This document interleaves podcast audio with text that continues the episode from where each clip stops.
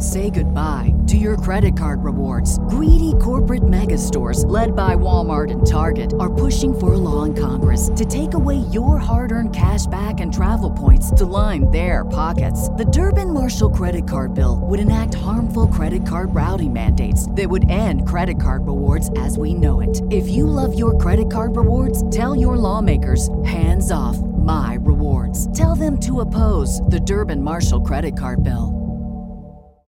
Save big on brunch for mom, all in the Kroger app. Get 16 ounce packs of flavorful Angus 90% lean ground sirloin for $4.99 each with a digital coupon. Then buy two get two free on 12 packs of delicious Coca Cola, Pepsi, or 7UP, all with your card. Shop these deals at your local Kroger today or tap the screen now to download the Kroger app to save big today. Kroger, fresh for everyone. Prices and product availability subject to change. Restrictions apply. See site for details.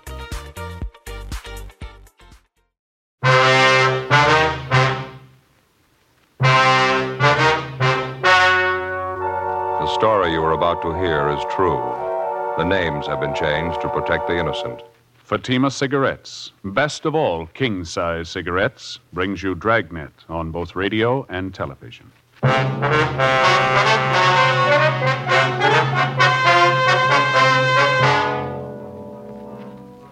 You're a detective sergeant. You're assigned a bunco detail. An experienced confidence man has set up operations in your city. From his first two victims, he gets more than $8,000. You've got one good lead on the suspect his method of operation. Your job? Get him. Prove Fatima quality yourself today. Compare Fatima with any other king size cigarette. You'll find Fatima's length filters the smoke 85 millimeters for your protection. Fatima's length cools the smoke for your protection. You'll find Fatima's length gives you those extra puffs, 21% longer than standard cigarette size. And in Fatima, you get an extra mild and soothing smoke, plus the added protection of Fatima quality. Remember, Fatima gives you more for your money. Buy Fatima in the bright, sunny yellow pack. Best of all, king size cigarettes.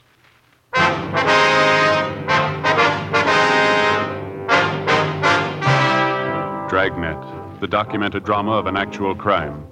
For the next 30 minutes, in cooperation with the Los Angeles Police Department, you will travel step by step on the side of the law through an actual case transcribed from official police files. From beginning to end, from crime to punishment, Dragnet is the story of your police force in action.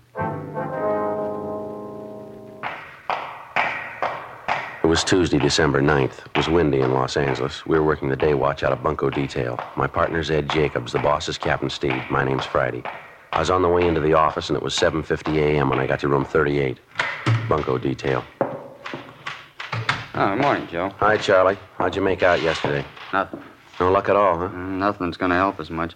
Got the same description on the guy, used the same name, same M.O. Didn't get anything we don't already know about him. How about you? Your luck any better? No, about the same. Checked out the building where the suspect rented office space. He moved out three days ago. No forwarding address. Checked the hotel he was supposed to be stopping at. Didn't pan out. Mm, give him time. He'll stick his neck out again. Well, it doesn't guarantee we'll reach him. Too late to start when the complaints come in. We're going to have to dig up a faster way of getting to him. Mm. Hey, you got a match? Yeah, sure, Charlie. Here you are. Uh, thanks. You bet. Oh, by the way, what's this I hear about your partner? What?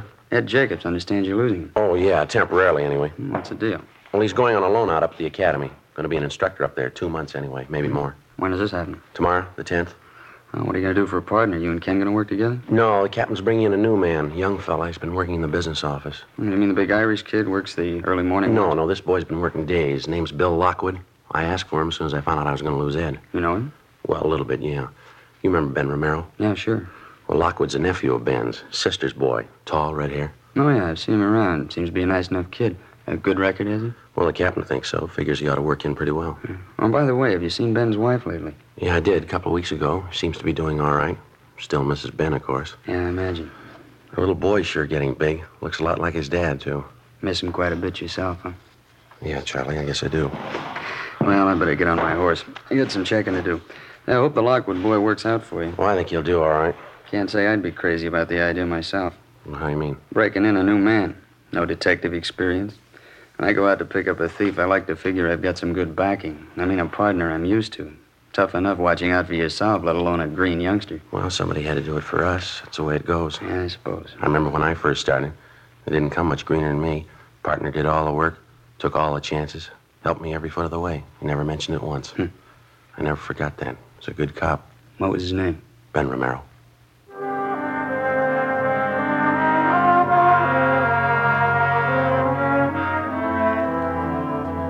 In our particular setup, before a man's eligible to apply for duty in the Detective Bureau, he has to have a minimum of five years' experience as a police officer, either assigned to radio patrol, traffic duty, or some other general assignment.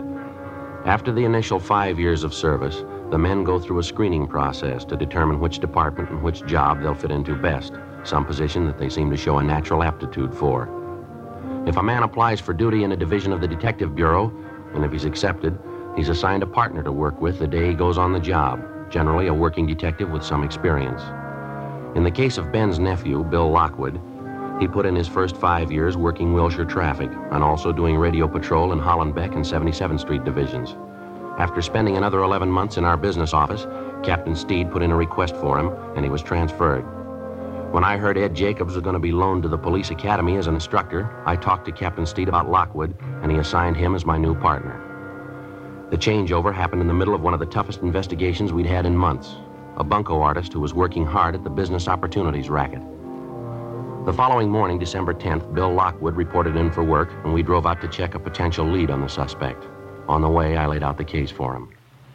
Nothing on the man in R&I, huh? No record at all? No, not as far as we know, Bill. Checked Brereton up at Sacramento, CII. Nothing doing there. He couldn't help us. What have you been going on? His description? Yeah, that and his M.O. and his name. He uses a different alias on each job. Russell Preston, that was the last name he used. I see. He usually starts by putting a want ad in the paper, is that it? Well, he rents himself an office first, usually a pretty expensive one, well furnished. And then he hires a good looking secretary, has her put a want ad in the daily papers for him, and he's in business. How do the ads read? The usual? Yeah, typical thing you see in the daily paper. A business opportunity for people with vision, good investment, high profits. Apply now, you know. And then he gives his address and phone number. There's nothing clever about it, but people still go for it. He get many replies, do you know? Well, we figure he got between 20 and 30 on that last deal he pulled. Seems all he has to do is land one victim out of the bunch with enough money, and he's got it made. Took his first victim here for 5000 Second one for 3200 both elderly women. Took them for their last dollar. About the way he sets up the deal with these different businessmen, Joe, I don't think I got it quite straight. Well, how do you mean? Well, say the owner of that manufacturing plant this Russell Preston lined up. Yeah. You say Preston went to the plant, introduced himself as a business advisor, told the owner of the plant he had some people with money to invest. He convinced the owner he was legitimate. Yeah, that's right. Then Preston had his two victims shown through the plant and convinced them they ought to invest their money in the business. Yeah, that's it. Do you mean to say the plant owners were acting in good faith? Well, they were all checked out, Bill. Everything about them. They all have good business reputations. They didn't know any more about the deal than the victims. They needed more capital for their business, and they figured this was it. This Preston, or whatever his name is, sure must have a line that won't stop. He's got everything that goes with it. Nice clothes, well mannered, good looking. He doesn't try to high pressure anybody. Tells them if they have confidence in him, he'd be glad to invest their money. If they hedge at all, he shows them right through the office. Pretty good pitch. Once they're sold on him, he's got him over a barrel. It's about the size of it, yeah. Funny there's no record on him. Sure sounds like he's had a lot of experience. What are the other names he's used, you remember? Well, just two of them we know of Russell R. Preston and George A. Fairchild. I guess the newspapers have been checked out, huh? The ones he ran the what ads in? Yeah, they've all been talked to. All their personnel have been notified to watch for ads of that type. Be one way to get a lead on him if he tries again. Well, what about the buildings where he rented office space? Couldn't the people there help any? Well, they confirmed his description. We picked up samples of his handwriting. That's about it. He only rented the offices long enough to cover his deal, about two weeks. Let's see, what hundred block is this, Bill? Can you see over there? Let's see. Yeah, 1700. Well, we want the next one, 1811. Who's this woman we're going to talk to? Vivian Castle, that right? Yeah. I'm not sure if she's the right girl or not. Got the lead from an employment agency. Chance she might be the girl Preston hired to be a secretary. I don't know. Hmm. Oh, good parking place up there ahead, huh? Yeah, that's good. You can pull up anywhere along here. It's fine.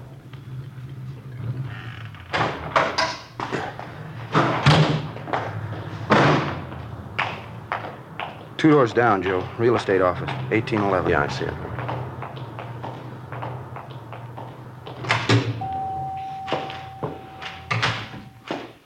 Good morning.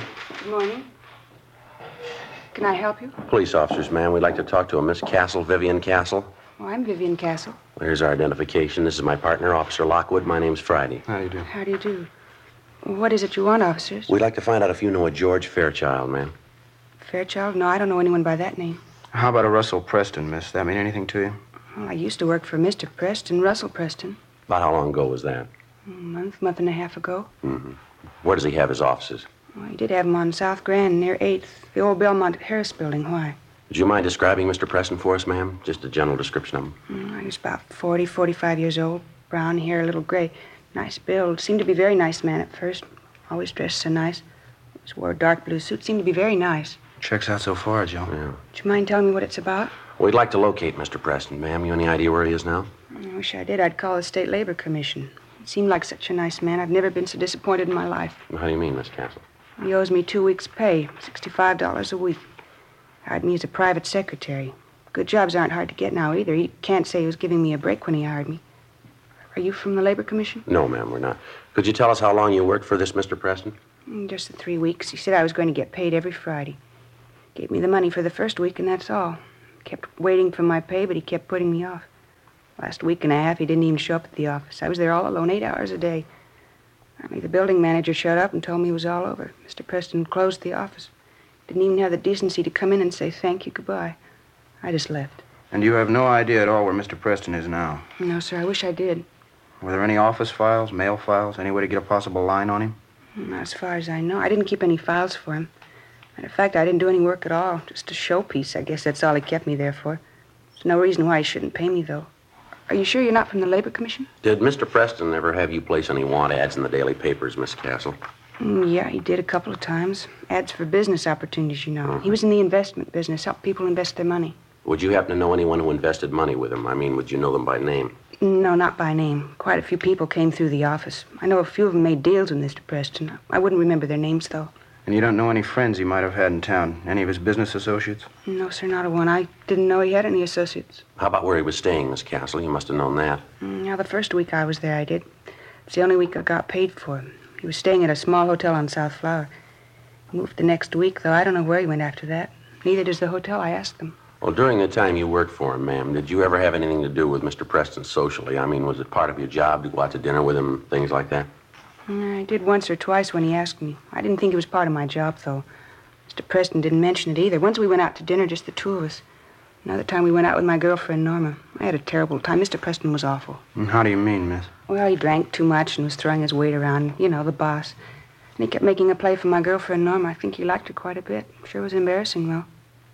Look, would you mind telling me what's the matter? Is Mr. Preston in trouble with the police? Yes, ma'am, I'm afraid so. He's cheated some people out of quite a bit of money. It's not the first time either. Well, what was it? What did he do? Confidence scheme, selling interest in a company he had no connection with. If that isn't the limit. I guess it's my own fault. I should have known better. It's happened before. Ma'am? They hire you, they give you a beautiful office, nice soft chair to sit on. They never give you any work to do. You don't have to lift a finger. I finally got the drift. Yeah. Those are the kind you have to watch out for. Bill Lockwood and I continued questioning the former secretary of Russell Preston, alias George Fairchild, but she was unable to come up with any kind of a definite lead as to the suspect's whereabouts. We left our card with the girl, and she promised to contact us in the event she came across any information regarding Preston. For the rest of the day, we ran down three more possible leads. They came from an informant, a head waiter in a second rate nightclub, a small time grifter with an axe to grind. And they all figured they had the right answer where to find Preston. We checked out the three locations they gave us a motel out near Santa Monica, a rooming house in Hollywood, a cocktail lounge in Highland Park. Not one of the three paid off. Russell Preston, alias George Fairchild, wasn't known at any of the places, either by name, dress, or physical description. During the next three weeks, along with Sergeants Charlie Riblett and Ken Scarce of Bunko Detail, Bill Lockwood and I ran down every possible lead on the suspect hotels, the want ad departments of the daily papers, managers of downtown office buildings, secretarial employment agencies, small businesses advertising stock for sale. They got us nothing. Despite all the precautions and all the legwork, on January 6th, we got a call from a Mrs. Marie Barrett in the Westlake Park area. She owned and managed a toy shop just off Wilshire Boulevard. Bill Lockwood and I drove out to talk to her. Yes, and they told me it was the opportunity of a lifetime, a big opportunity. I just can't believe it. Can't understand it. Why, he even took me out and showed me the factory. Him and the man who ran the place. They're making plastics. Showed me the whole plant. You say the plant was out in Glendale, ma'am. Whereabouts? It was right along San Fernando Road, maybe a mile or two before you get to the airport. They showed me through the whole plant. Who showed you through, Miss Barrett? Owner of the place in this, Mr. Fairchild. It's a big place, making plastics of all kinds. Can't say I wasn't impressed. What was Mr. Fairchild's first name? Do you remember? George. George Fairchild and Associates. That was the name on the door of the office when I went up to see him. Of course, I really didn't have a notion to invest any money when I first went up. It was a newspaper ad, you know, and I answered lots of them. Kind of a hobby with me. Yes, ma'am.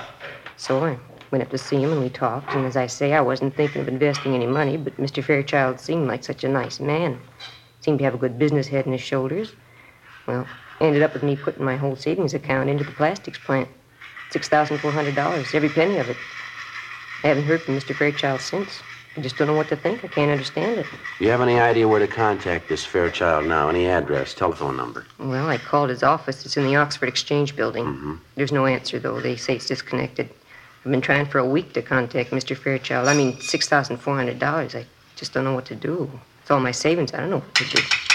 Oh, well, you excuse me, please. Customer can't afford to miss a sale now. Yes, ma'am. You go right ahead. Ellen, will you help this lady, please? Looks like he scored again, huh? I wouldn't doubt it. She seems to do a fair business here, huh? I mean, after Christmas and all. Yeah, I suppose. Of course, the women go for it. You hang up a sale sign, you can't beat 'em off with a club. That's right. See this gadget here? Pretty clever, huh? Yeah. Miniature Sherman tank. What's it do? Watch. Yeah, well, how about that? Pretty cute, isn't it? Cannons on the side, sparks coming out. My nephew got one for Christmas. It got a lot of power. Treads I'll climb over just about anything. Uh huh. Sorry to keep you waiting, officers. Customers have to be attended to. You. Surely we understand. Now, about this money you gave Fairchild and Miss Barrett, the $6,400, how'd you work that? I mean, did you give him a check or how'd you do it? Yes, I gave him a check. It was cashed the same day I gave it to him. I found that out from the bank. What was it you were supposed to get for your money, ma'am? Interest in the plastics company, one fifth interest. Seemed like such a good idea at the time. Did you ever discuss the deal with the owners of the plastics company? I mean, when Mr. Fairchild wasn't around? No, I guess I never did. Mr. Fairchild didn't think it was a good idea. Said he wanted me to get the most for my money. Said he was afraid if the company owners talked to me alone, they might argue me into taking less profit. Didn't want me to talk to him at all if he wasn't around. And you weren't suspicious of him at all, huh? Mr. Fairchild? Hmm. No. Very nice man. There are a few things he did that made me a little uncertain, but he always explained everything to me. He always had a good reason for everything he did. Nice man, clean cut, well dressed, beautiful manners. Never take him for anything but a gentleman. You'll see what I mean. Wait till you meet him. Yes, ma'am. Just a perfect gentleman. I don't know what to think. I, I can't call him a crook. He just isn't that kind. Well, he took your money, Miss Barrett. Yes. What else would you call him? 2:18 p.m. When we got through interviewing the latest victim, Marie Barrett, Bill Lockwood and I drove out to the plastics company on San Fernando Road where we talked to the owner and manager. The story was pretty much the same. The suspect, using the name of George Fairchild, had called on them three weeks before, introducing himself as an investment counselor. He told them he had clients with money to invest in a growing industry such as theirs, and they went for the story. They told us Fairchild had come back two or three times with different persons whom he introduced as his clients. They'd been shown through the plastics plant and given a sales talk. That's about all the company owners could tell us. When we got back to the office, we checked their names through the regular business channels and found out they were reputable businessmen. There was nothing to indicate that they had anything to do with the suspect's bunco operations. 4:30 p.m. Hey, Joe. Yeah, Bill. Girl out here to see us, the one who used to be Preston's secretary, Vivian Castle. Oh, yeah. She say what she wanted? No, seems a little anxious. Officer, I'm glad I found you in. How are you, Miss Castle? I'm all right. I was going to phone you, but I couldn't remember your number. Lost the card you gave me, so I decided to come down. You remember talking to me, don't you, about Mr. Preston, my old boss? Yes, ma'am. Have you heard from him? Well, no, I haven't, but you remember me telling you about my girlfriend, Norma? Mm-hmm. I mean, the time Mr. Preston took me out, Norma and her boyfriend were with us? Yes, ma'am. And the way Mr. Preston kept making a play for Norma. Well, I saw Norma at lunchtime today, first time in weeks. Mm-hmm. She told me she got a call from Mr. Preston. I told her I'd tell you all about it. She's got a date with him. When? For dinner Friday night.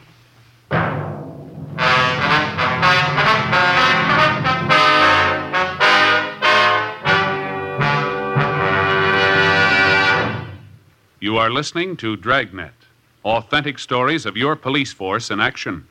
To show our confidence in Fatima, we make you this money back guarantee. Buy a pack of Fatimas. Enjoy Fatima quality, extra mildness, and superbly blended tobaccos. If you're not convinced Fatima is better than the king size cigarette you're now smoking, just return the pack and the unsmoked Fatimas by August 1st, 1952, for your money back plus postage. Fatima, Box 37, New York 1. Prove Fatima quality yourself. Compare Fatima with any other king size cigarette. 1.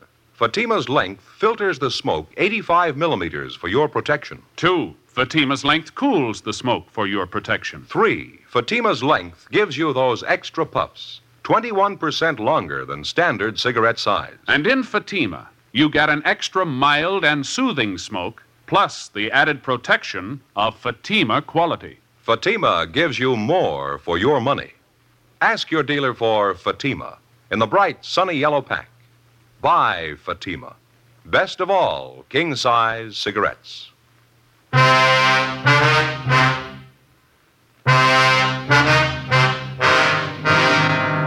Wednesday, January 6th, 4:50 p.m.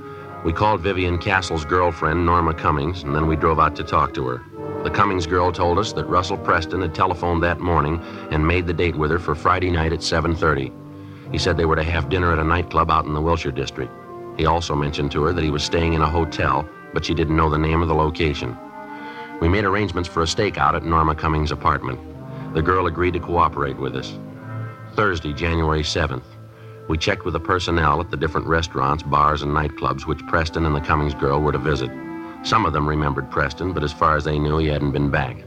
We left our cards with each one of them, and we asked him to contact us if he should return. Just after lunch on Friday, we got a phone call from Norma Cummings. When was that, miss? Uh huh. Did you find out where he was? I see. Mm-hmm. Will you be there for the rest of the day? All right, fine. Yeah, we'll call you back. Goodbye. Yeah. Cummings girl. She's at work. She just had a phone call from Preston. She tried to find out where he was. No go. What do you have to say? That dinner date he had with her tonight? Yeah. He called it off. Later that afternoon, we went out and talked to the Cummings girl. She told us Preston explained on the phone that he had to cancel a date that night because of some business deal that had come up. He told her he'd get in touch with her over the weekend. He didn't.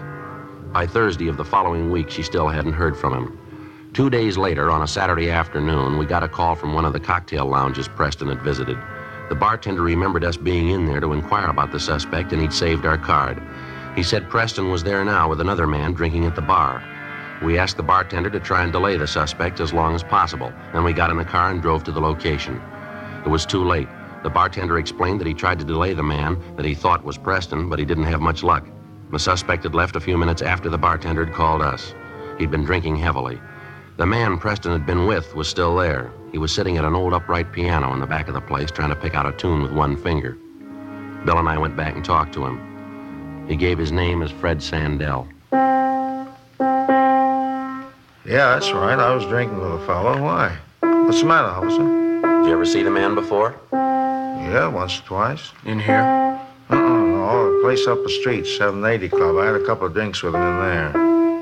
You know his name? Well, what's the angle? You want him for something? Oh, it's just a routine check. We'd like to talk to him. Well, I don't know. I might know his name. Yeah. Well, what's the angle on the thing? You want him for something big? We want to talk to him, that's all. Did he pull a heist? Something like that? Hey, he didn't look like that kind of guy. Oh, lousy thing. I never could get that right. How about it? You say you might know the man's name. What was it? Well, I don't know. I, I'm not sure if I'm the one that ought to tell you. How do you mean? Well, I don't want to get anybody in trouble. I want to give out names. I, what's the angle on him? You want him for something big or It's what? big enough, yeah. Oh. Well, his name's Preston, I think. That's the name he gave me, anyway. I see him around bars in the neighborhood every once in a while. How much do you know about him? Well, not much. I had a few drinks with him now and then, talked a little bit. That's about all. What did you say your name was, sir? Sandell, Fred Sandell. Well, what's the angle on this, Preston? We want to get in touch with him. You know where he lives? I don't know. I might. I. You want him for something big, isn't that right? Well, what's the difference? We want him.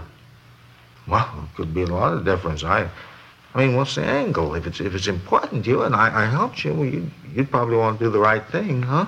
I don't know if I got you right. Well, I mean, if you if you really want the guy, you know, if, if it's important to you and I, I helped you reach him, you- you'd want to make it square with me, wouldn't you? Huh? And not, not that I'm asking for payoff. You understand that? Yeah, we understand. Where's Preston live? Well, I didn't say I knew where the guy lives. I, I didn't say that. Do you know where he lives? Well, I'm not sure. I might. I, I don't know if I'll tell you, though. I don't know. All right, you want to stand by here, Bill? I better check in. Yeah, fine. Okay.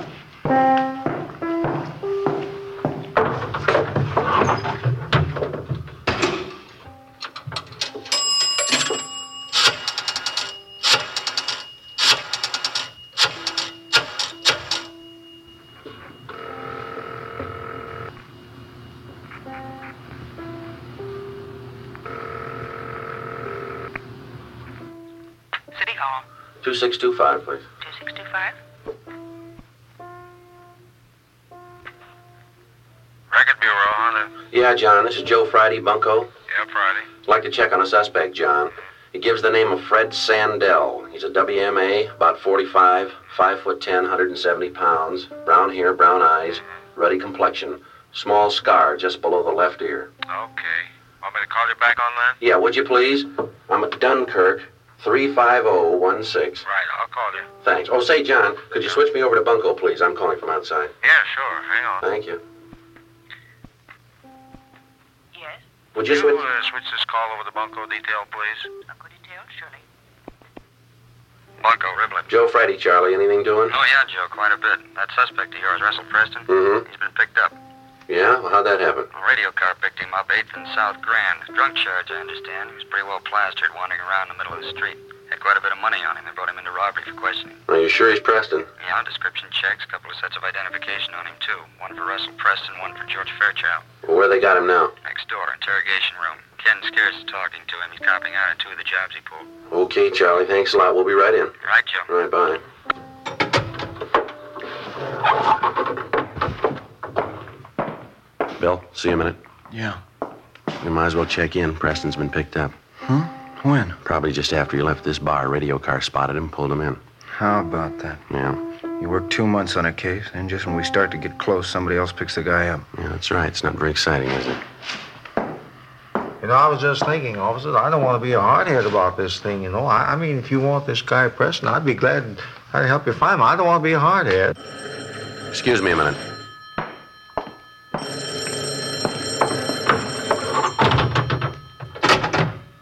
Yeah. John Hunter, Friday, Record Bureau. Oh, yeah, John. I got a make on that name you asked for, Fred Sandell. Uh-huh. There's a warrant on him. Grand Theft Auto. Got a pretty long record. You want me to read it off? No, that's all right, John. Right. Thank you.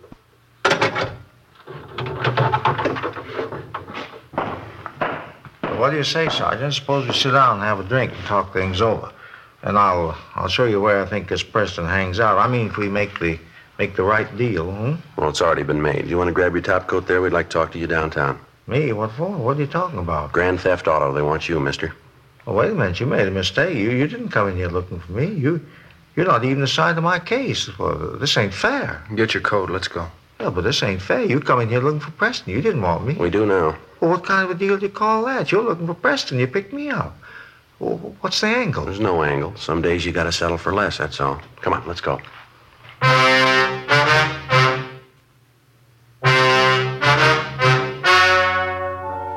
The story you have just heard was true. The names were changed to protect the innocent. On April 5th, trial was held in Superior Court, Department 89, City and County of Los Angeles, State of California. In a moment, the results of that trial. Now, here is our star, Jack Webb. Thank you, George Fenneman. Friends, I sincerely hope you'll remember tomorrow what we've told you about Fatima tonight. You remember we said that Fatima is the best of all king size cigarettes. Well, we'd like you to try a pack and prove that to your own satisfaction. You'll find Fatima gives you an extra mild and soothing smoke, plus the added protection of Fatima quality. And remember this Fatima gives you more for your money. When you buy cigarettes, look for the bright, sunny yellow pack and buy Fatima. I know you'll like them.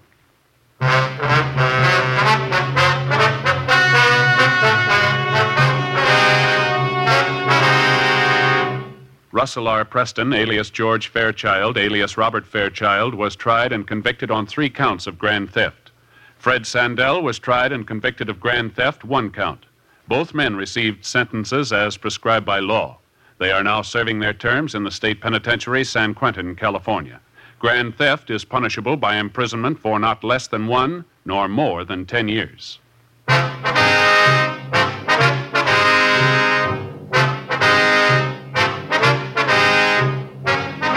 You have just heard Dragnet, a series of authentic cases from official files. Technical advice comes from the Office of Chief of Police W.H. Parker, Los Angeles Police Department. Technical advisors Captain Jack Donahoe, Sergeant Marty Wynn, Sergeant Vance Brasher. Heard tonight were Martin Milner, Marion Richmond, Vic Rodman. Script by Jim Moser. Music by Walter Schumann. Hal Gibney speaking. Fatima Cigarettes, best of all king size cigarettes, has brought you Dragnet, transcribed from Los Angeles.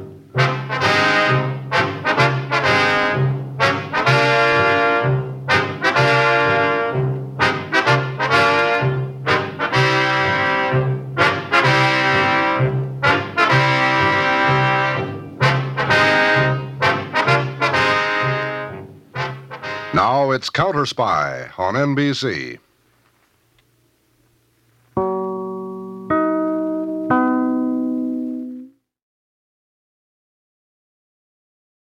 Save big on brunch for mom, all in the Kroger app. Get 16 ounce packs of flavorful Angus 90% lean ground sirloin for $4.99 each with a digital coupon. Then buy two get two free on 12 packs of delicious Coca Cola, Pepsi, or 7UP, all with your card. Shop these deals at your local Kroger today or tap the screen now to download the Kroger app to save big today. Kroger, fresh for everyone. Prices and product availability subject to change. Restrictions apply. See site for details.